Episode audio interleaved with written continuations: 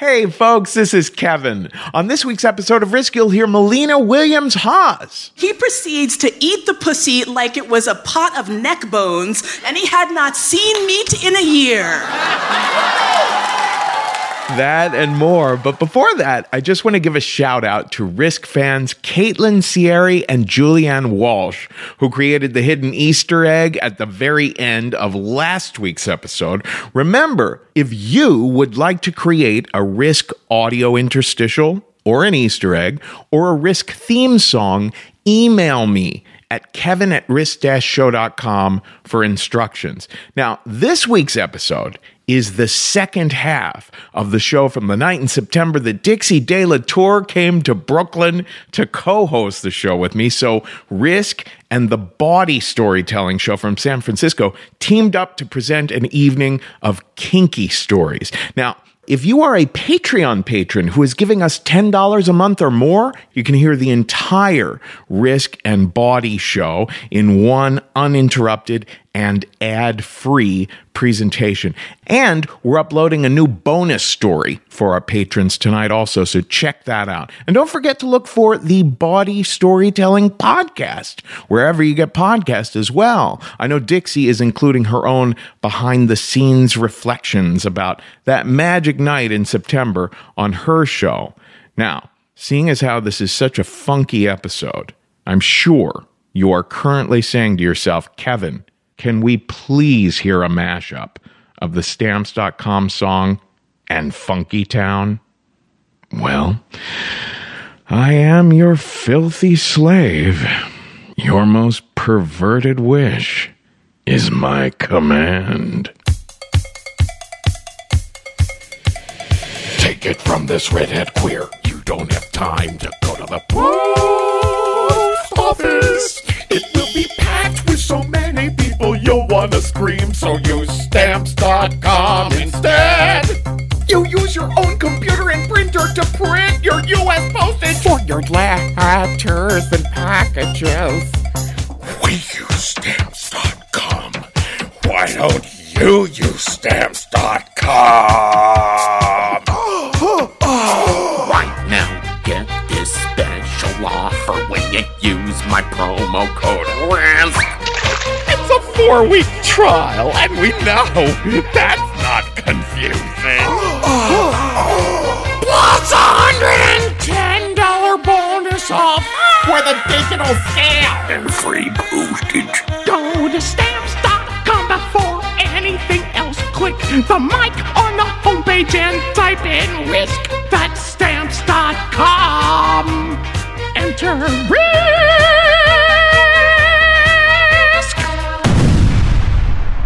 Now here's the show.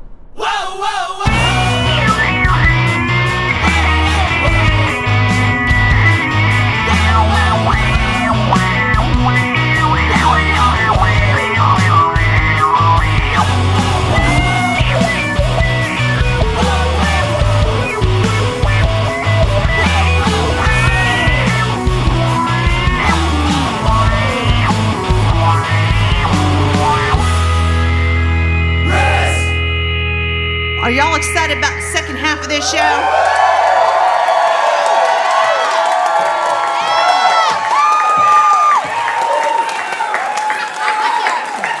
Kevin, you want to introduce our next? Yes, indeed. It is such a thrill to bring her back up to the stage. And by the way, she has uh, uh, CDs available over, and I think even some vinyl available over here at this table over here.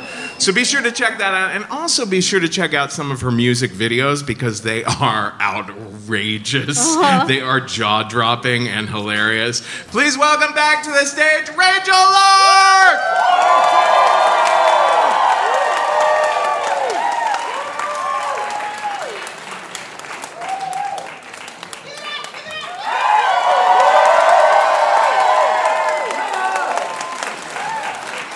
Hi, guys. So, I know we've heard a lot of really amazing stories of self discovery, but one thing that we really haven't addressed yet on this stage is what happens when you have to go through that discovery in the context of a relationship, and what happens when that person isn't really ready to go with you. You know, sometimes people just aren't compatible. And um, that's what this song's about.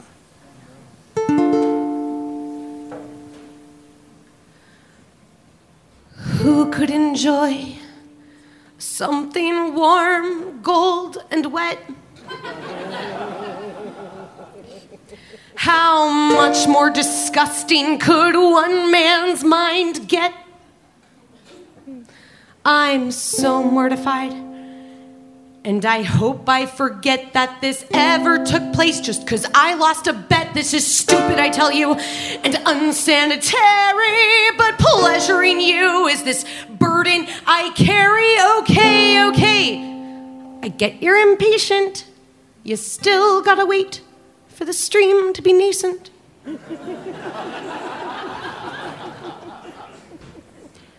Oh my god, here it comes. I'm peeing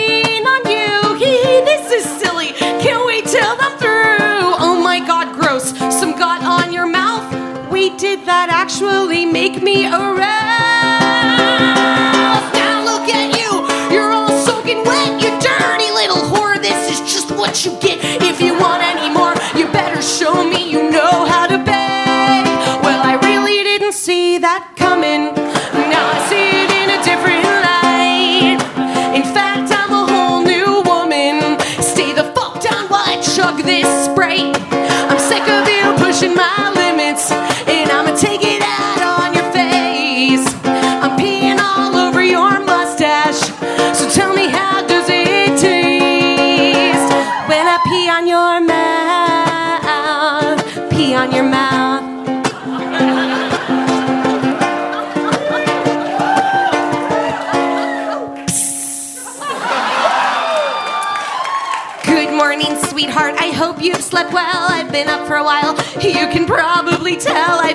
Doing some research. I found some neat facts. Don't get up. Here's some fruit juice. Sit back and relax. I see there's a BDSM munch that we should attend, and on Wednesday, a party I would recommend. Here's a book about paraphilia.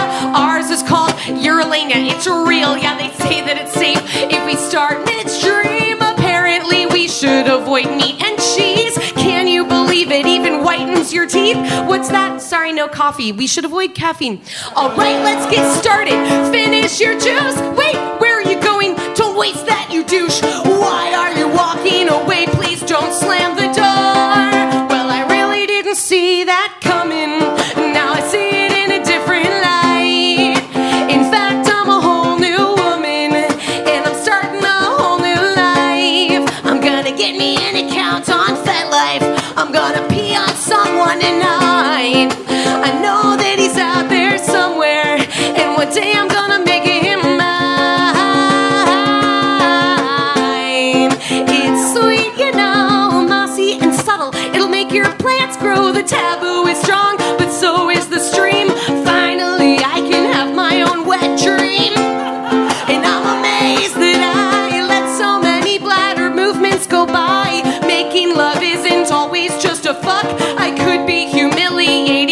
some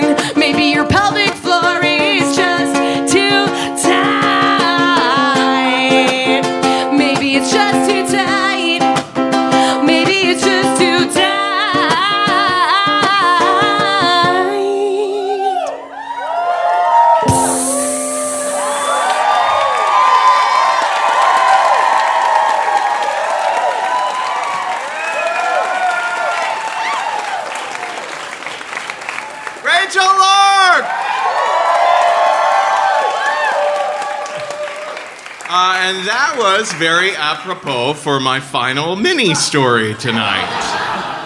Uh, like I was saying before, we made quite a splash uh, with that uh, piss play story that I told several months ago on the podcast. But one of the nicest things about sharing stories on the podcast is the people who sometimes come to you after they hear them. A few weeks after we first ran that story, I found myself on a kink site and I met the cutest young guy. And the two of us decided that we should, you know, after a little bit of chatting, go out for dinner. So it was really cute. Uh, let's call him Helmut. Um, because he had this very old fashioned German name, which was especially adorable because he was very Malaysian. So over dinner, I'm like, oh my God, this guy is so adorable. And he keeps saying to me, oh my God, that story you told about all those guys who turned you into their urinal, I like that story. And then he'd take a sip of his cocktail and kind of bat his eyelashes at me. I was like, oh, okay after dinner, a little, a few little while later, we ended up going to this place. It was a gay sports bar, which are now very popular. It was called Gym, the Gym Bar in, in, in Chelsea. And, uh, you know, it's filled with bears and muscle jocks and guys who actually know, like, what the football team from Cleveland is called.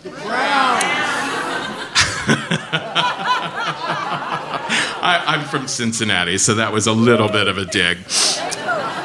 So we're in Gym Bar, right? And it was funny because I was having O'Doul's. Now, O'Doul's is the non alcoholic beer that is put out by Budweiser. And oh my God, anything that is put out by Budweiser sucks. And so, if, if you want a non alcoholic beer, a bar is either going to have nothing or that one, right?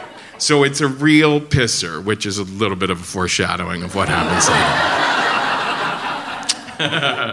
so I'm drinking my O'Doul's, and at one point I notice, boy, Helmut is drinking the real stuff, and he is starting to get warm and fuzzy. The two of us are kind of feeling kind of cuddly already, and you're trying to kind of. I don't know, get all over each other right in the middle of a public space and standing straight up. So that is what is going on. And I finish my O'Doul's and I slam it down on the bar, and he gets this big grin on his face. And he grabs the empty bottle and he says, You finished? You want another? And I said, Yeah, yeah, indeed. He's giving me this big grin and he kind of pats my lap and he says, Hold this space. And he takes the empty beer bottle and he saunters off to the bathroom.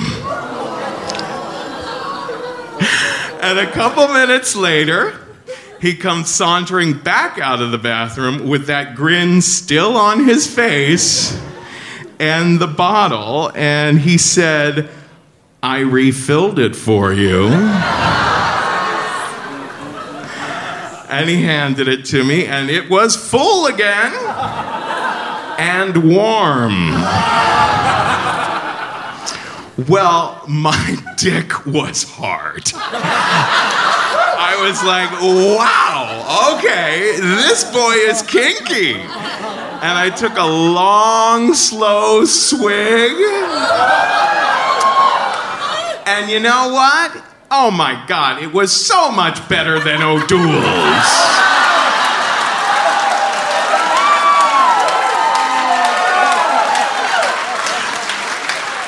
Pleasant, it was mild, it was refreshing. But it was definitely his piss. That felt like something that came out of a cock. So then he takes a swig and he says, Whoa, that is good. and I said, You know what, Helmut? Everyone knows that whatever Budweiser makes is piss water. But yours is so much better than the one they make. We could make a fortune.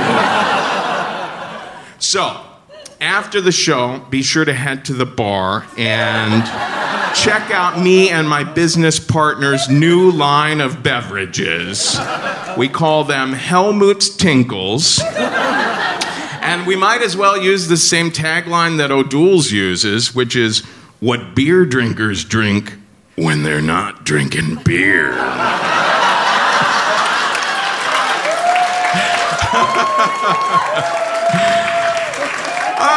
Oh my goodness. Now, as you probably know, if you listen to the Risk podcast, you know that we're always welcoming pitches from you guys, right?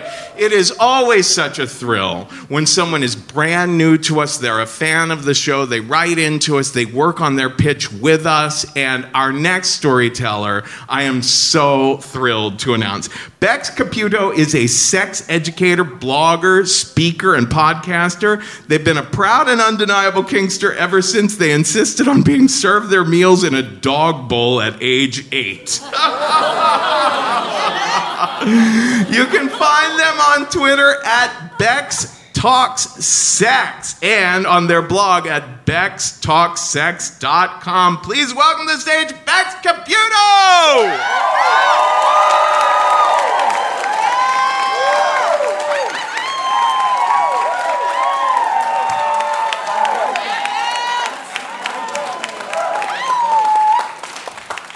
It is bright up here. This is fine. Lifelong dream to perform at Bawdy. It's fine. I got this. All right.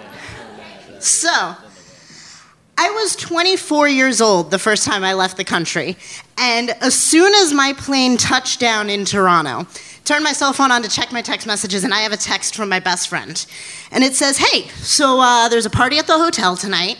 My friend's bringing a backpack full of pop brownies, and I found two volunteers to go down on you."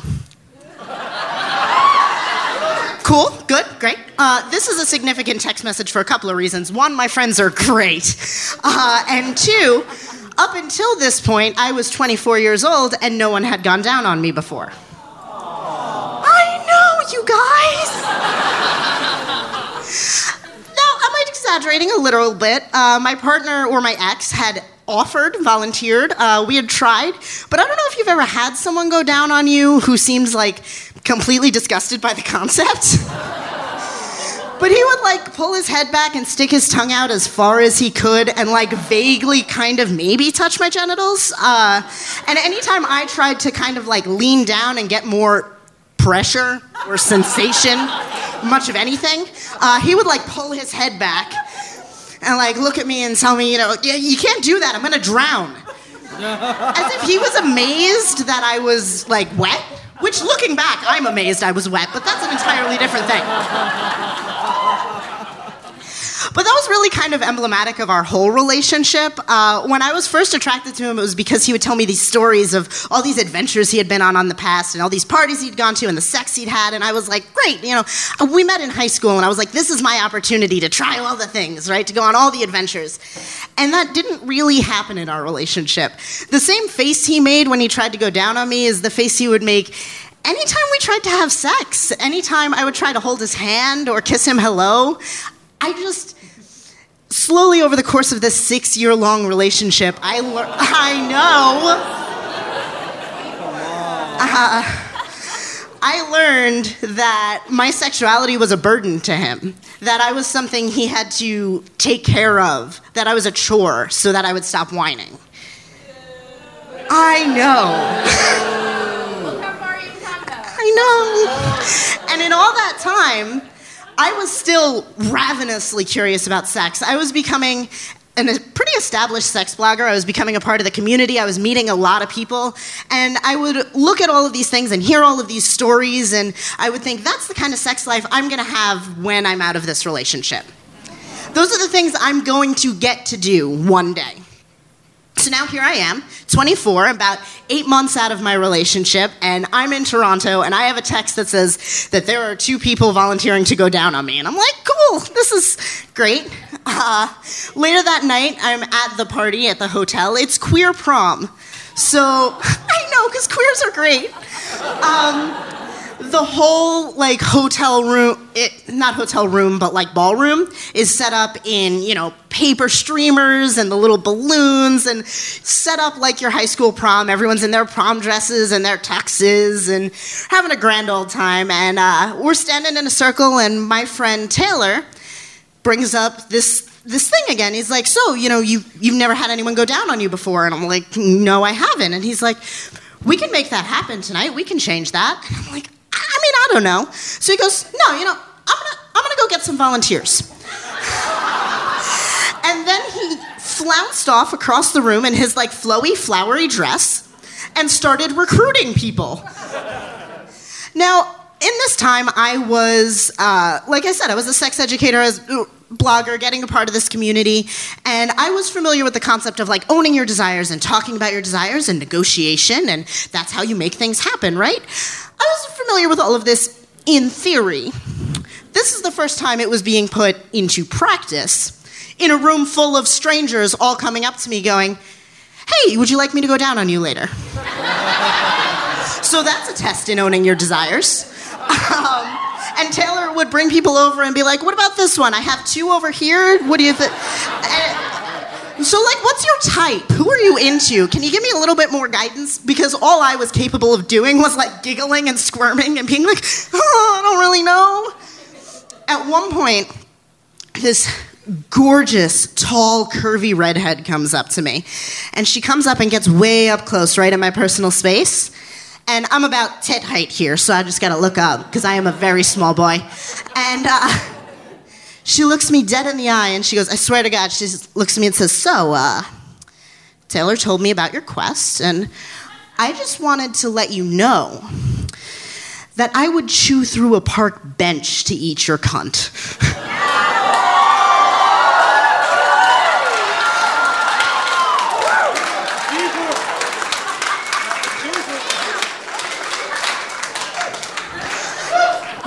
really sure what I said in the moment because it's two years later and I still don't have a good answer to that.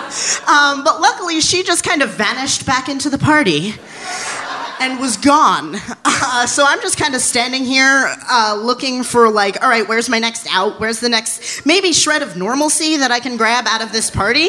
Uh, and I see this cute guy over in the corner. He's wearing a rainbow bow tie, which will become relevant because it's two years later and I still exclusively refer to him as bow tie. Uh, and he's talking to someone who I've met already. I know this person, and I'm like, great, there's my in. I have this opportunity to go talk to this cute guy. So as I'm walking across the room, trying to figure out how I'm going to insert myself into this conversation, I get right within earshot where I can hear what they're saying.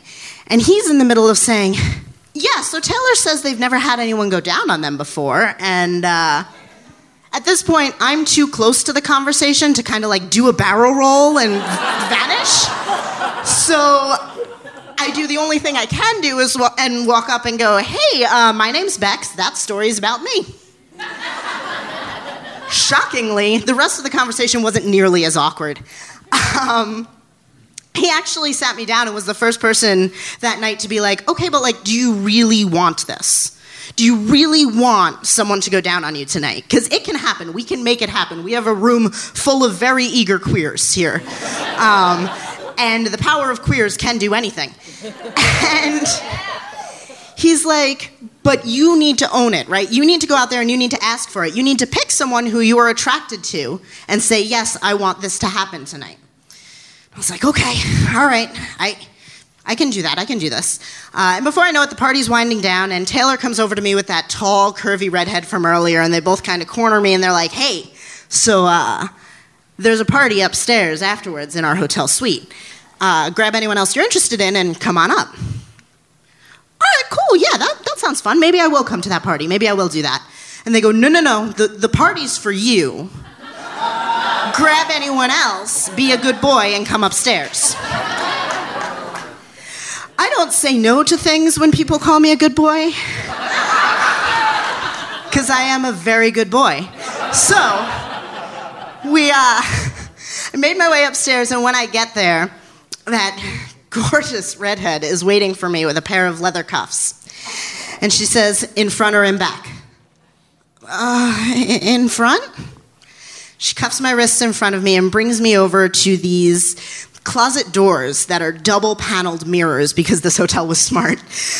Um, and she bends me over in front of the closet doors, hands out in front of me, and says, Now, for everything I do to you after this, I want you to be looking at yourself. I want you to watch all of the things I'm about to do to you. okay, yeah, sure, no, that's fine. Yeah. So she starts running her hands up and down my back and my thighs. She starts spanking me a little bit, real gently, you know, just to warm up the skin, get me nice and pink. And she slides her hands up my thighs and finds, you know that part of your thigh right at the top, right next to your bits, that's like super thick and fleshy? She grabs that part of my thigh and squeezes as hard as she can. It's rather sensitive. I jumped about 10 feet up in the air and squealed, which is apparently adorable, because she did it three more times.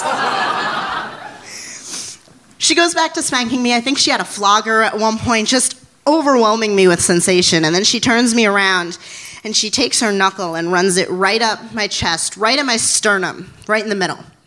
And she grabs me by the shoulder and pushes hard with that knuckle right in the middle. And she gets nice and close and she says, Now, every time that's sore for the next day, the next couple days, I want you to think back about that bitch from Winnipeg. By the way, she came from Winnipeg to go to this event. Makes more sense if you say that. And I was like, yeah, okay, yeah, sure, I'll, I'll think that bitch from Winnipeg. Um, the thigh thing hurt more, but like, I'm sure this will bother me. But she knew what she was doing because for days later, every time I moved, I had this nice sore spot right in the middle of the chest. I put a seatbelt on, God, that bitch from Winnipeg. Pick up my backpack, son that bitch from Winnipeg. Doing a bench press at the gym, that bitch every time. But by the end of the scene, she's got me bent over in front of this mirror, and she grabs me by the hair and picks my head up because my head's hanging at this point. I'm not watching myself anymore. I'm not watching much of anything. She picks my head up and has me look at myself in the mirror again. And she said, Now, the last thing I want you to do is I want you to tell yourself you're beautiful. Oof. so that's the hardest thing I had to do that night because I'm coming out of a relationship of six years where I was told my sexuality was a burden. And now I have to not only believe that she wants to be there, I have to believe that I deserve for her to want to be there. And I look in the mirror and I mumble something completely unintelligible. And she goes, No, no, no. I want you to say it. Say you're beautiful. So I mutter something completely unintelligible again. And she says one more time, she's like, I'm gonna wait. We're gonna do this until you're ready. So I look myself in the mirror and I say, I am beautiful. And then she turns me around and has me face the room. Room full of ah, 10 or so people, bow ties there, a couple other friends that I've got. Yeah. Uh, she turns me around to face the room and she says, Great, now tell them. And they're all looking at me and I swallow and I'm like, I am beautiful. And I'm pretty sure they clapped because they're queers.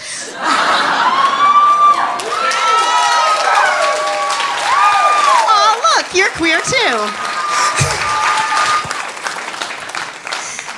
then she brings me over and uh, she lays me down on the bed. And as I'm just coming down from this awesome scene, I notice Bowtie is getting up to leave. And I'm like, but, but wait, makeouts though. so I get up and I at least go to give him a hug goodbye. You know, I figure I'll get something. And as I go over and I'm like, hey, you know, can I give you a hug? He puts his hand on my chest, shoves me back onto the bed, and starts making out with me. Pins my wrists over my head, grinding his thigh right between my legs, you know, the good stuff. Real good. And then gets up and has to leave. But at least I got a parting gift.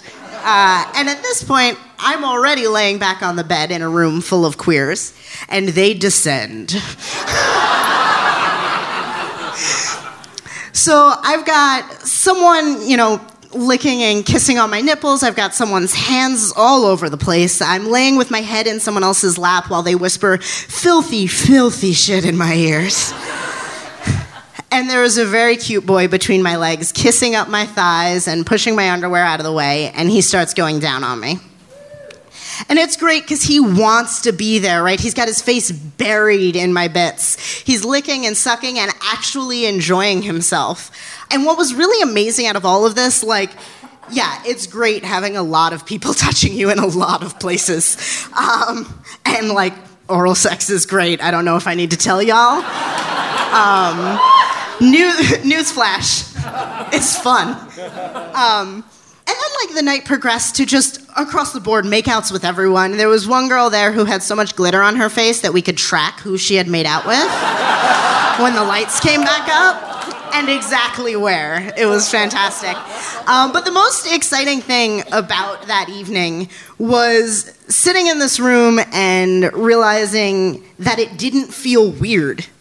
I was in the middle of my first group sex experience in a country I'd never been in, in a room mostly full of strangers. And I felt at ease. I felt comfortable. This didn't feel like a foreign experience, right? This felt like the sex life I was supposed to have been having.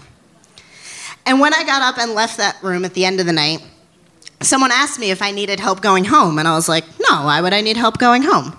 This is fine. And then I opened the door and got hit with the fluorescent lights of the hotel and fully realized what people meant when they said fuck drunk. Because that's a very real thing, y'all. The hotel felt like I was in a different world once I had emerged from the room. And I walked down the hallway and got into the lobby and uh, just had to sit down and think about the fact that for six years, I had spent my life wondering and saying, when? When this is over is when I'm gonna get to do those things. One day I'm gonna get to live that life. And I was fucking living it. And it was great.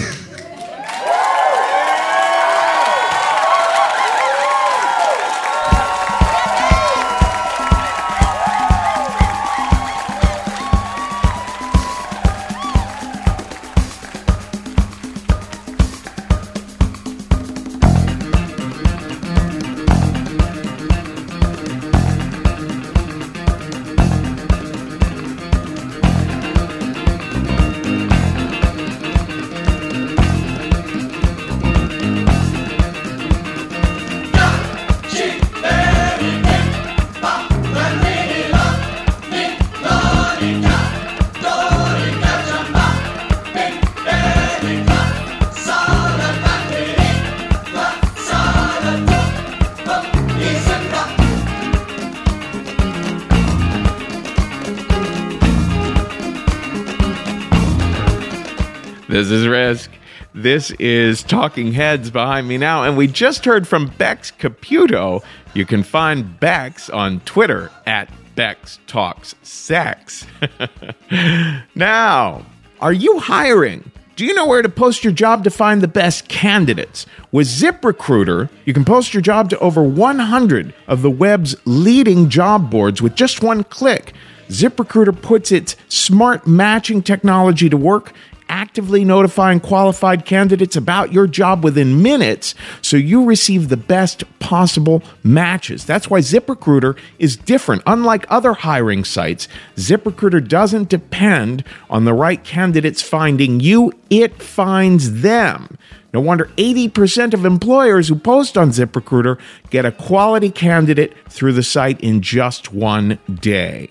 Find out today why ZipRecruiter has been used by businesses of all sizes and industries to find the most qualified job candidates with immediate results. And right now, our listeners can post jobs on ZipRecruiter for free. That's right, free. Just go to ziprecruiter.com slash risk. That's ziprecruiter.com slash risk. One more time, go to ziprecruiter.com slash risk. And speaking of slash risk, let's get back to Bawdy slash risk with my scintillating co host, Dixie De La Tour.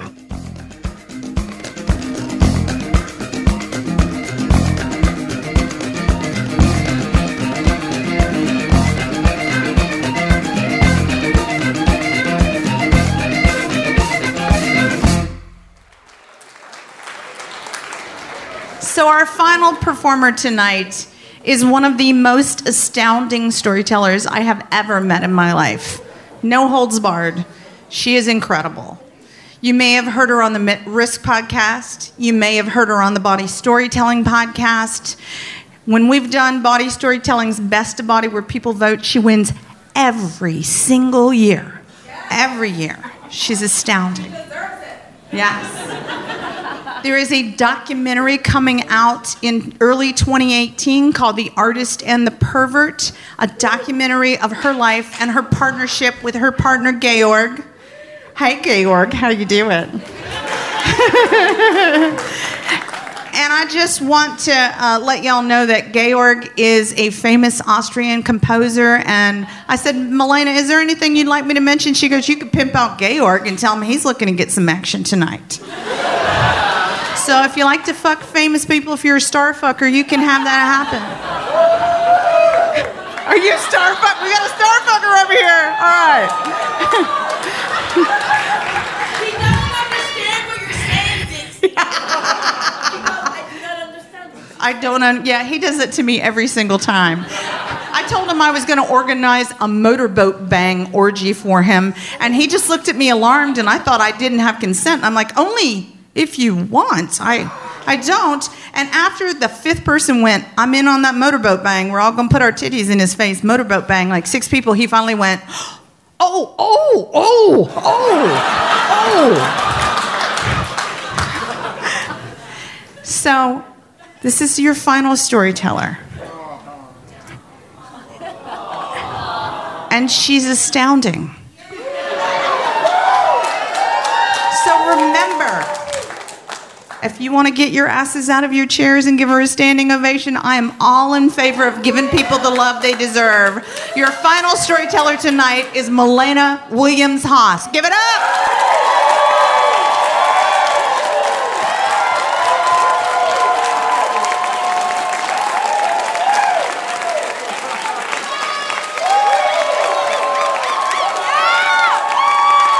Brooklyn! I got family originally from Flatbush, so I'm down. In December of 2013, I was living with two fantastic Jewish dykes out in Flushing and I was barely making it as a sex educator because talking to people about sex is not the most lucrative career one can come up with.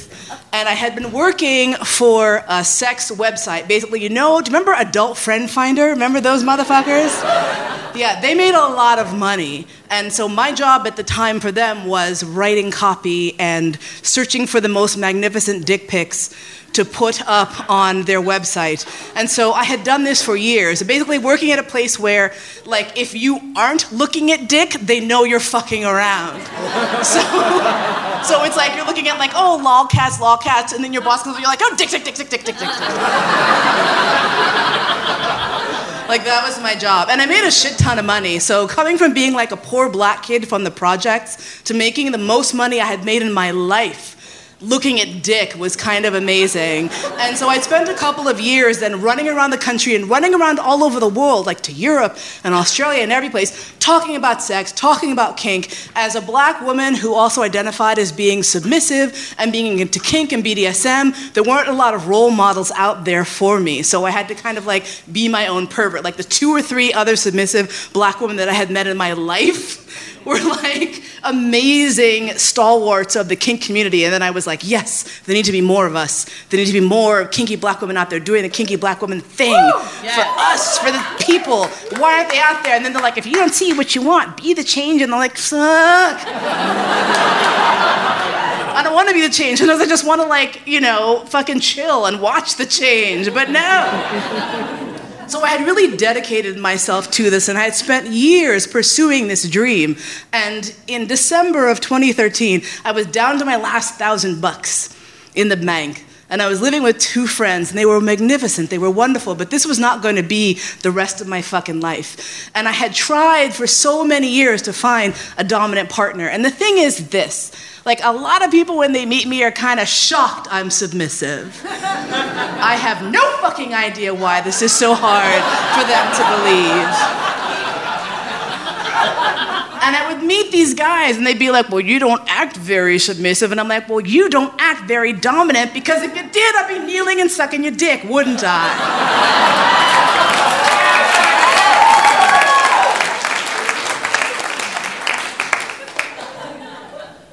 So I sought the dominant type for me. And I had dated a couple people. I had a couple really great relationships, but nothing that ever really gelled. Everyone was either like super polyamorous, and while I don't mind playing around with other people, I really wanted that heart bond connection with one person. And that was a little bit hard to find in the kink community. And I had compromised so much. And let me tell you, compromising is great until you grind up against your limit and you're like, oh, this is no longer compromise. This is me actually giving up on my fucking dreams, which I did not want to fucking do. So in this shower, I had one of these conversations with God, flying spaghetti monster, the universe, whoever the fuck you want to call it, your higher power, right? And I said, look, you know what? I have put myself out there. I have had faith. I have taken the leap. I left San Francisco. I grew up in New York. I moved out to the West Coast, did the West Coast thing, came back. New York received me like a lover who kind of hates you but still wants to like rage fuck you because you know how the city is. Came back home and New York was like, ah, get over here, you little bitch, take it. I was like, thank you, thank you, Manhattan, thank you. And Manhattan's like, oh, no, no, no, you're gonna live in Flushing.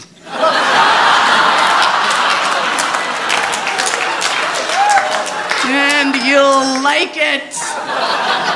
yes, ma'am.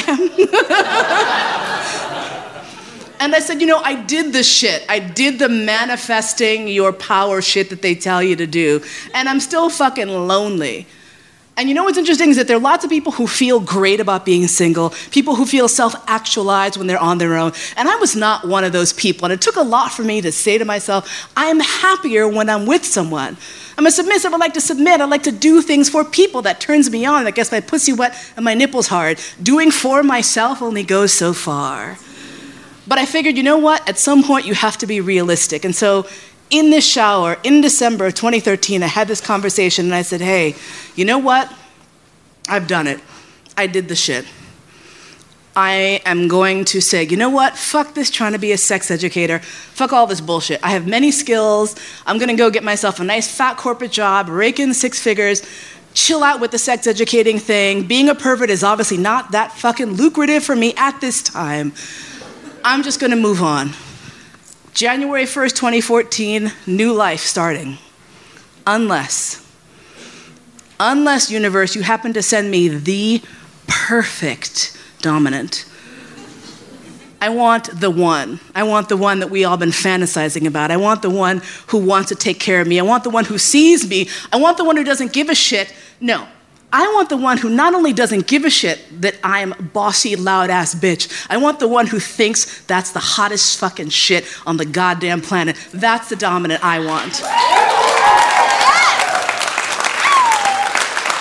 I want the person who sees me and thinks, holy shit, can I get me some of that? That's the one I need. And I was just playing fuck you at the universe because I knew A, that person didn't exist, B, they certainly weren't going to be interested in me, and C, I was not going to find them between now and the end of the year. So I figured that that was a safe bet. And then, on OKCupid, of all websites, I get a message from someone with the handle Spicy Spirit Love. and I'm like, Oh, no, no, no, no. the fuck does that even mean? so I open this profile and they have several strikes against them. Strike one, no picture. Please remember, I have spent years working on adult websites, adult dating websites. I got my criteria shit on lock. No picture, some wrong.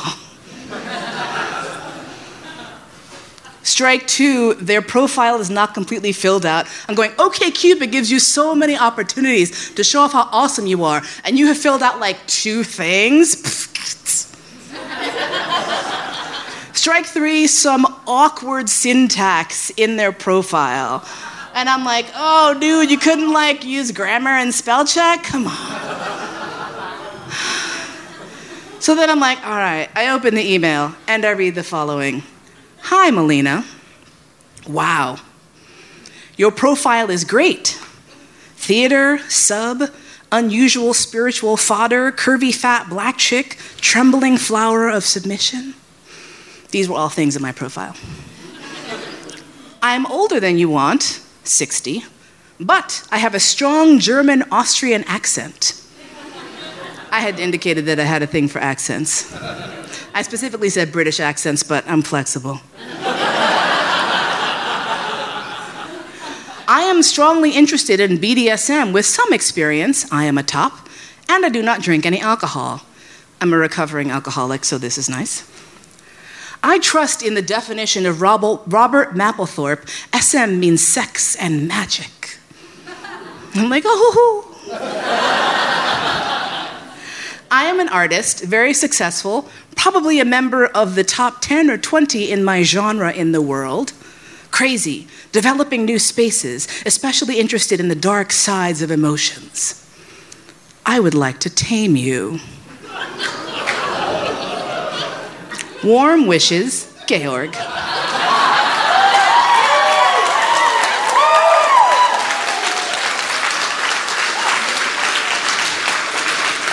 And I'm like, okay, this explains the syntactical awkwardness. English is his second language. It also explains why he doesn't have a picture up. He has some notoriety. He's trying to be cool. And I'm thinking, okay, the magnificent thing is that he read my profile and responded to shit within my profile. And why motherfuckers don't do this as a default is baffling to me.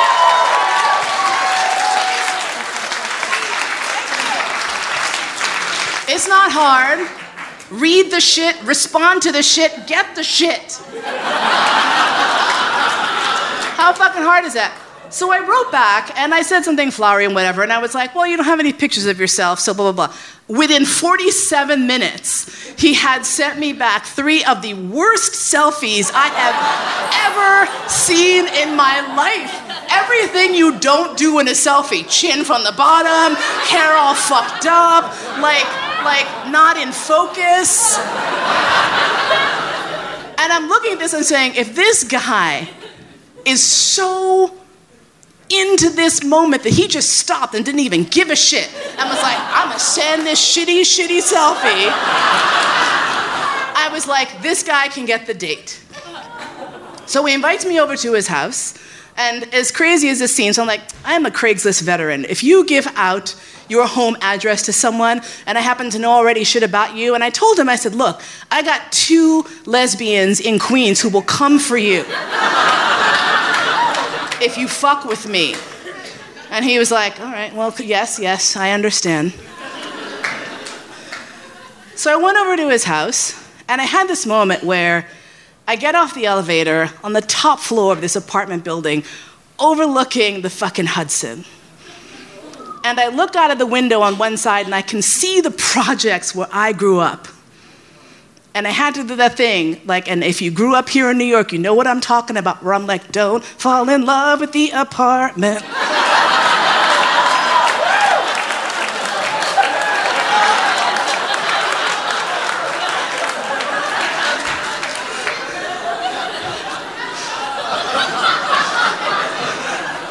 And I was like, it's cool, because what if he's a jerk? And I'm like, look at that view. Fucking penthouse apartment. and he opens the door, and there he is, this like 60 year old white guy with his like mid length blonde hair and his glasses, and he's wearing like jeans and a t shirt. I'm like, you couldn't get dressed up. but it's cool. And he'd made me dinner. And wasn't that lovely? And we sat and we ate and we chatted, and he was asking me all sorts of questions about what it was like growing up in New York. And we were chatting about this and that and the other thing. And of course, the topic of like racism and how horrible white people are came up. I like to get that out of the way if I'm thinking about fucking a white person.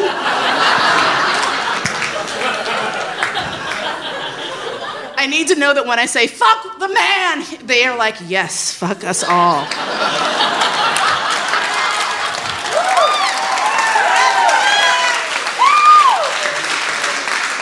Like, that's what I need. And I remember telling him briefly a story about, you know, when I was a kid and the first time I experienced racism and some little kid, you know, called me a nigger in the playground. And I look over at him and I'm not even shitting you, he's like crying. He's like, how could someone do that to a child? How could someone? And I'm like, now I'm kind of turned on because I'm like, oh. He might like actually be kind of woke, and that's kind of hot for me. So I'm like, okay, it's cool. It's cool, whatever. So we're chatting. We're not even through the first fucking course, which is some delightful sushi. And he comes around the table and like full on puts his hand down my blouse and is like, in a move I have come to discover is the wolf style.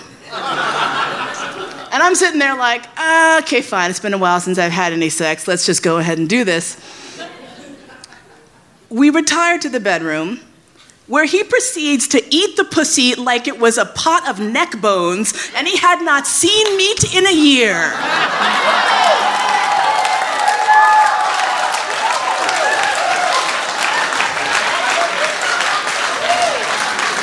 I am not even kidding you. And everyone's like, oh, that's so great. I'm like, yeah, until you are dehydrated.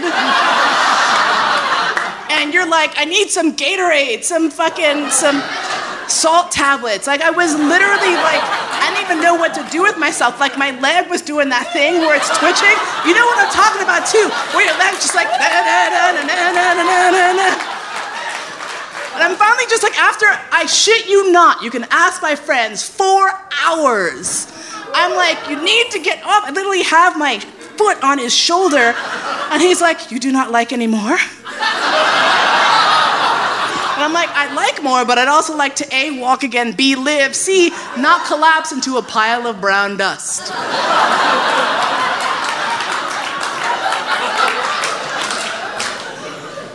So we fool around, everything's amazing. He invites me back the next day, and I'm like, okay, that's cool. Date number two, he says to me, I've been thinking about us having a master slave relationship. I'm like, mm hmm. he said, I have written up an outline for a contract. Mm-hmm. okay, mister, like I've never actually had a master slave relationship. Talking to me, the pervert, like the executive pervert, who has traveled around the world doing this shit professionally. Show me what you got. So he takes out this list and he starts saying, Well, I would need you basically to be available to serve me at all times. So then it would be my responsibility to take care of you. I'm like, okay. He's like, I understand you do not have health care. I will take care of that for you.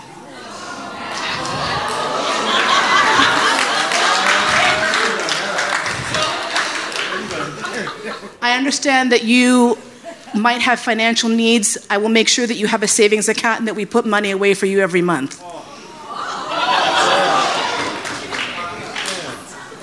I understand that you are involved in the sex community. I will need for you to find partners for us so that we may all have sex together.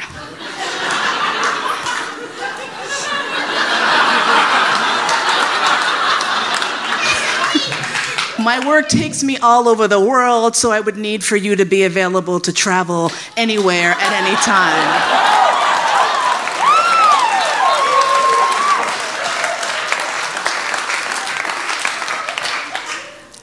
And I might want to have sex with men too, so you have to be okay with that. And I'm like, "Wh- can we go back to the healthcare?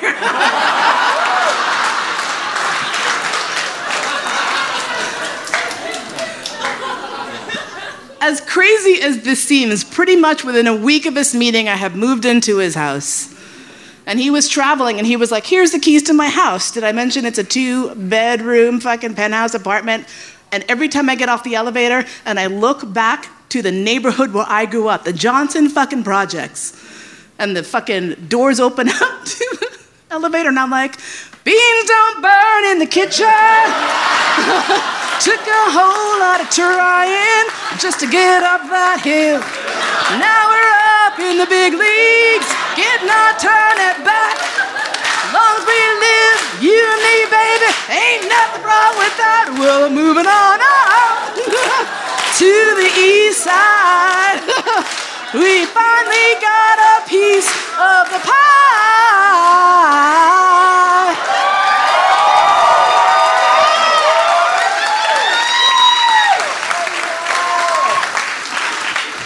And if you had told little black me 40 years ago that you were going to be happy with a collar around your neck that signifies your submission to someone, that you were going to be the most well taken care of by someone who sees you as the most precious and beautiful jewel that has ever walked the earth. If you had told me when I was rejected by people for being too fat that I would be with someone who not only thought it was okay that I was fat, but who stared at my belly like dinner was on and could not get enough of my body as it is, I would have said, Get the fuck out. The thing is that it is so easy for us, freaks and perverts and weirdos, to feel like we will never find that other person. This guy was 60 years old when we first met, and one of the things he always tells people is don't wait until you are as old as I am to find your true calling and to be who you are. And I say, wait if that's what it takes.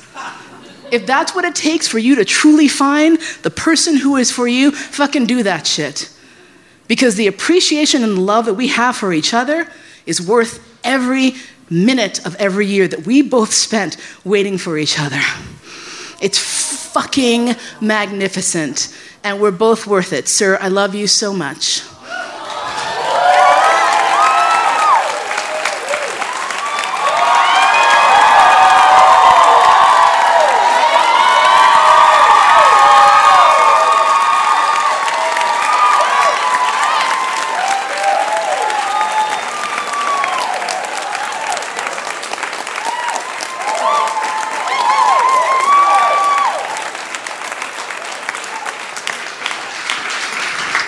Need to add that I am Mollena Lee Williams Haas on Facebook. And really, fucking seriously, if you think it might be hot to fuck an old, middle aged, pudgy couple, come and get some of this.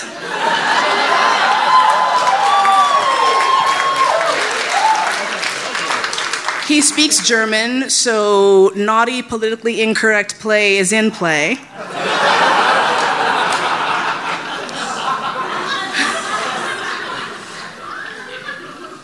Want to give a big shout out to all of the perverts who are here who share their stories today and everyone who's here showing their faces. And let me say, especially a shout out to the perverts of color. Because I fucking see you. And I know how it is to feel like everyone is telling you that, like, this is a white people thing. I'm like,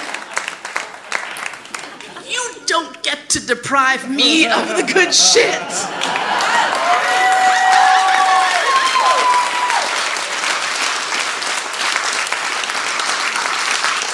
Yes, it's freaky, and yes, it's fucked up, and yes, it is magically delicious. So get your freak on, brothers and sisters. Thank you.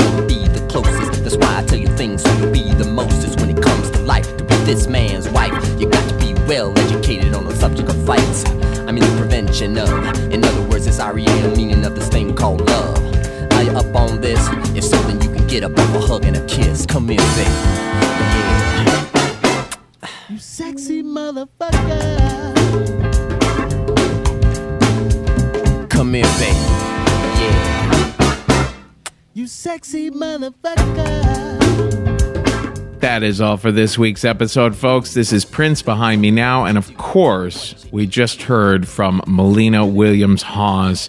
Now, you know, Mollena has a book that has been on my mind lately because we're right in the midst of this horrifying Harvey Weinstein story. It's on everyone's minds. Mollena has co authored a book with Lee Harrington called Playing Well with Others and all sorts of things you might wonder about issues of consent and negotiation and how to keep things sexy without lines getting blurry. So go look for it. It's called Playing Well with Others by Mollena Williams and Lee Harrington. And another thing that's been really, really moving this week is to see all the people who are sharing these hashtag Me Too stories on social media. Remember, if you've done that, if you've felt compelled to share one of those stories on Twitter or Facebook, you might want to submit it to us here at Risk as well.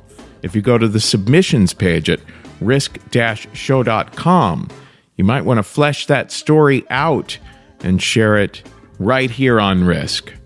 Now, I'm going to let you know where Risk is appearing live next on October 21st. We're in Los Angeles at the Bootleg Theater. October 21 at the Bootleg in Los Angeles. That is an evening of scary stories. On October 22, for the first time, Risk is at Littlefield in Brooklyn. October 22nd, Risk is at Littlefield in Brooklyn. Again, that's an evening of scary stories for Halloween time. On November 3rd, we are in Baltimore, Maryland at the Creative Alliance. And on November 9th, we're in Chicago, Illinois at Lincoln Hall. On November 10th, we're in Madison, Wisconsin for the very first time ever. And on November 11th, we're in Detroit, Michigan. Detroit, we're still taking pitches for that one. November 11th in Detroit, the theme is surprise. And on December 2nd, we are in Phoenix, Arizona at the Valley Bar. That'll be my first time ever in Phoenix. The theme that night is jaw dropping. We are still taking pitches for that one also. And you can always pitch us at risk-show.com slash submissions. Nothing is more important to us than that you spread the word about risk. We rely so very heavily on word of mouth. One great way to do that is to give us a good review on iTunes because people check those. Those get a lot of attention. Another way is to spread the word on Twitter, Facebook, and Instagram. All three of those places, we are at Risk Show. And don't forget that we offer storytelling training through our school at thestorystudio.org. That's one on one training over Skype in person workshops, video workshops that you can download and take in your own time, and corporate workshops. We do workshops for big corporate clients. Of course, those stories that people are sharing in those workshops are professional stories, business stories. So they're nothing at all like the stories you just heard on this episode. But look us up at thestorystudio.org. Folks, today's the day. Take a risk.